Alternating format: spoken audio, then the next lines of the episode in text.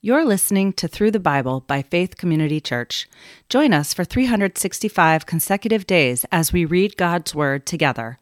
This podcast uses the World English Bible American Edition, a translation that is open sourced and in the public domain. To learn more about our ministry, please visit faithcommunityma.com. January 14th, Genesis chapters 42, 43, and 44. Now Jacob saw that there was grain in Egypt, and Jacob said to his sons, Why do you look at one another? He said, Behold, I have heard that there is grain in Egypt. Go down there and buy for us from there, so that we may live and not die. Joseph's ten brothers went down to buy grain from Egypt. But Jacob didn't send Benjamin, Joseph's brother, when his brothers with his brothers, for he said, Lest perhaps harm happen to him. The sons of Israel came to buy among those who came for the famine was in the land of Canaan. Joseph was the governor over the land. It was he who sold to all the people of the land. Joseph's brothers came and bowed themselves down to him, with their faces to the earth. Joseph saw his brothers, and he recognized them, but he acted like a stranger to them and spoke roughly with them. He said to them, Where do you come from? They said, From, from the land of Canaan to buy food. Joseph recognized his brothers, but they didn't recognize him. Joseph remembered the dreams which he had dreamed about them and said to them, You are spies. You have come to see the nakedness of the land. They said to him, No, my lord, but your, your servants have come to buy food. We are all one man's sons. We are honest men. Your servants are not spies. He said to them, No, but you have come to see the nakedness of this land. They said, We, your servants, are twelve brothers, the sons of one man in the land of Canaan. Behold, the youngest is today with our father and one is no more. Joseph said to them, It is like I told you, saying, You are spies. By this you shall be tested. By the life of Pharaoh, you shall not go out from here unless your youngest brother comes here. Send one of you, and let him get your brother, and you shall be bound, that your words may be tested, whether there is truth in you, or else by the life of Pharaoh, surely you are spies. He put them all together in custody for three days. Joseph said to them on the third day, Do this and live, for I fear God. If you are honest men, then let one of your brothers be bound in your prison. But you go, carry grain for the famine of your houses. Bring your youngest brother to me, so will your words be verified and you won't die. They did so. They said to one another, We are certainly guilty concerning our brother, in that we saw the distress of his soul when he begged us, and we wouldn't listen. Therefore, this distress has come upon us. Reuben answered them, saying, Didn't I tell you? Saying, Don't sin against the child, and you wouldn't listen. Therefore also, behold, his blood is required. They didn't know that Joseph understood them, for there was an interpreter between them. He turned himself away from them and wept. Then he returned to them and spoke to them and told Simeon, took Simeon from them and bound him before their eyes. Then Joseph gave a command to fill their bags with grain, and to restore each man's money into his sack, and to give them food for the way. So it was done to them. They loaded their donkeys with their grain, and departed from there. As one of them opened his sack to give his donkey food in the lodging place, he saw his money. Behold, it was in the mouth of the sack. He said to his brothers, My money is restored. Behold, it is in my sack. Their hearts failed them, and they turned trembling to one another, saying, what is this that God has done to us? They came to Jacob, their father, in the land of Canaan, and told him all that had happened to them, saying, The man, the Lord of the land, spoke roughly with us and took us for spies in the country. We said to him, We are honest men. We are no spies. We are twelve brothers, sons of our father.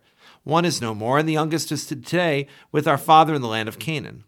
The man, the Lord of the land, said, said to us, By this I will know you are honest men. Leave one of your brothers with me, and take grain for the famine of your houses and go your way. Bring your youngest brother to me. Then I will know that you are not spies, but you are honest men. So I will deliver your brother to you, and you shall trade in the land.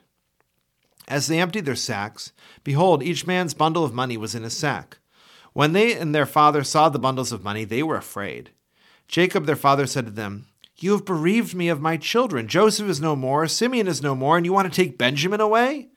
All these things are against me. Reuben spoke to his father, saying, Kill my two sons if I don't bring him to you, and trust him to my care, and I will bring him to you again.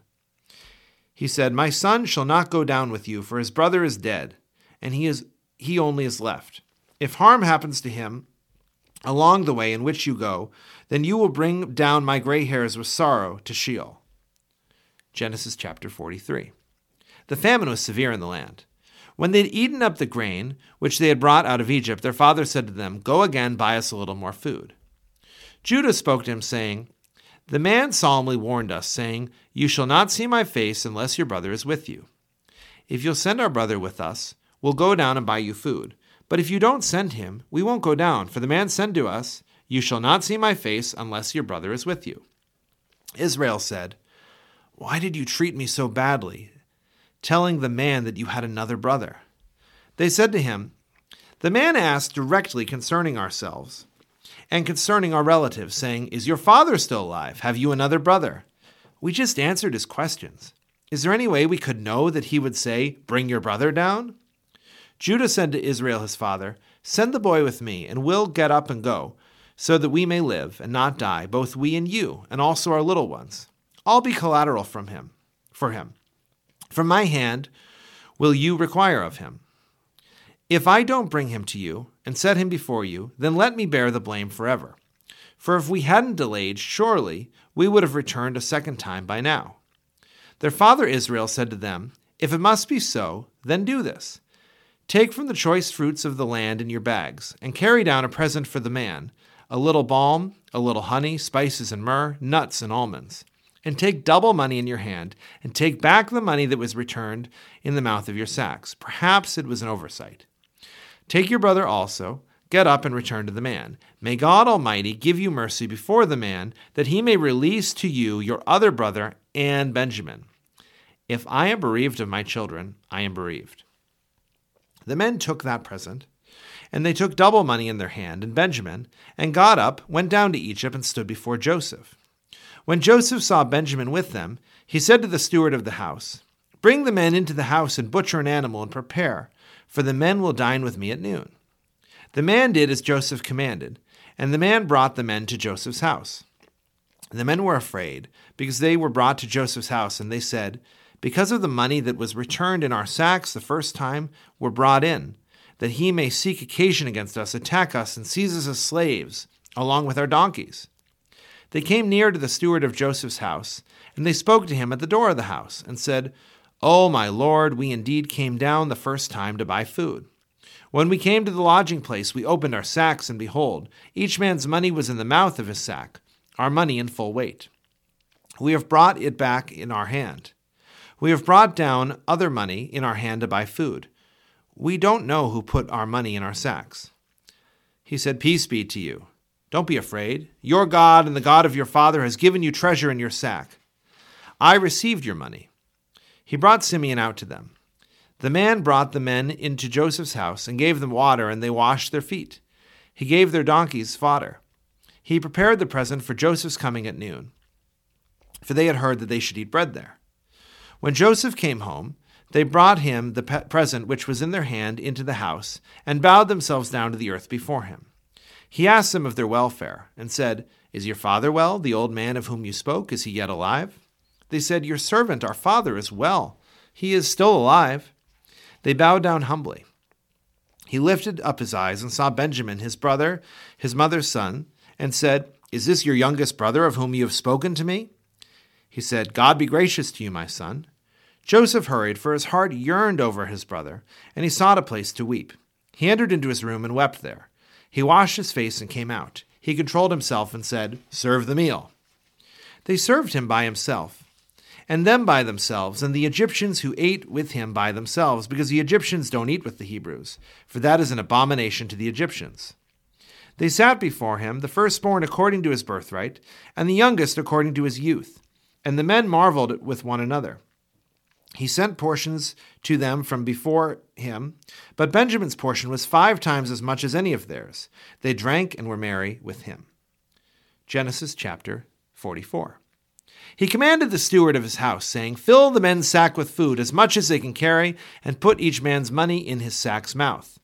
Put my cup, the silver cup, in the sack's mouth of the youngest with his grain money. He did according to the word that Joseph had spoken. As soon as the morning was light, the men were sent away, they and their donkeys. When they gone out of the city, and were not yet far off, Joseph said to his steward, Up, fall after the men. When you overtake them, ask them, Why have you rewarded evil for good?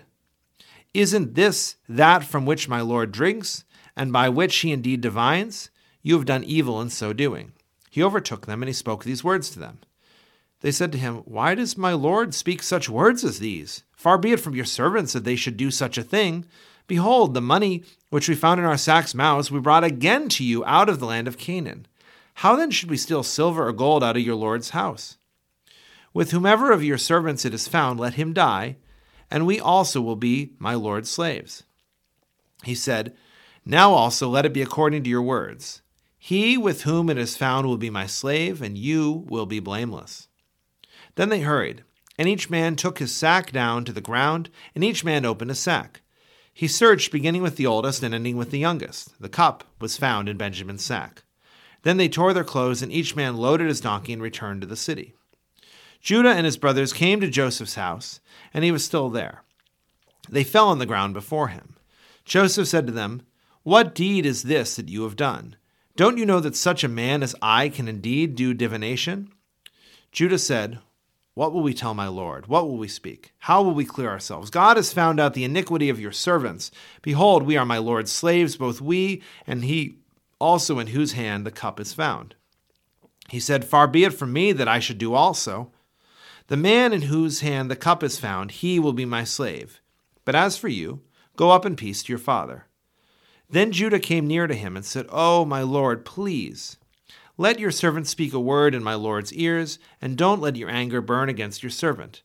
For you are even as Pharaoh. My Lord asked his servants, saying, Have you a father or a brother? We said to my Lord, We have a father, an old man, and a child of his old age, a little one, and his brother is dead, and he alone is left of his mother, and his father loves him. You said to your servants, Bring him down to me, that I may set my eyes upon him.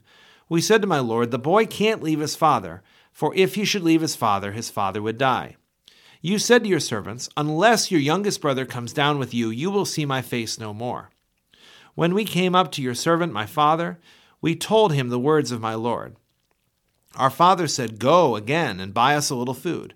We said, We can't go down. If our youngest brother is with us, then we will go down.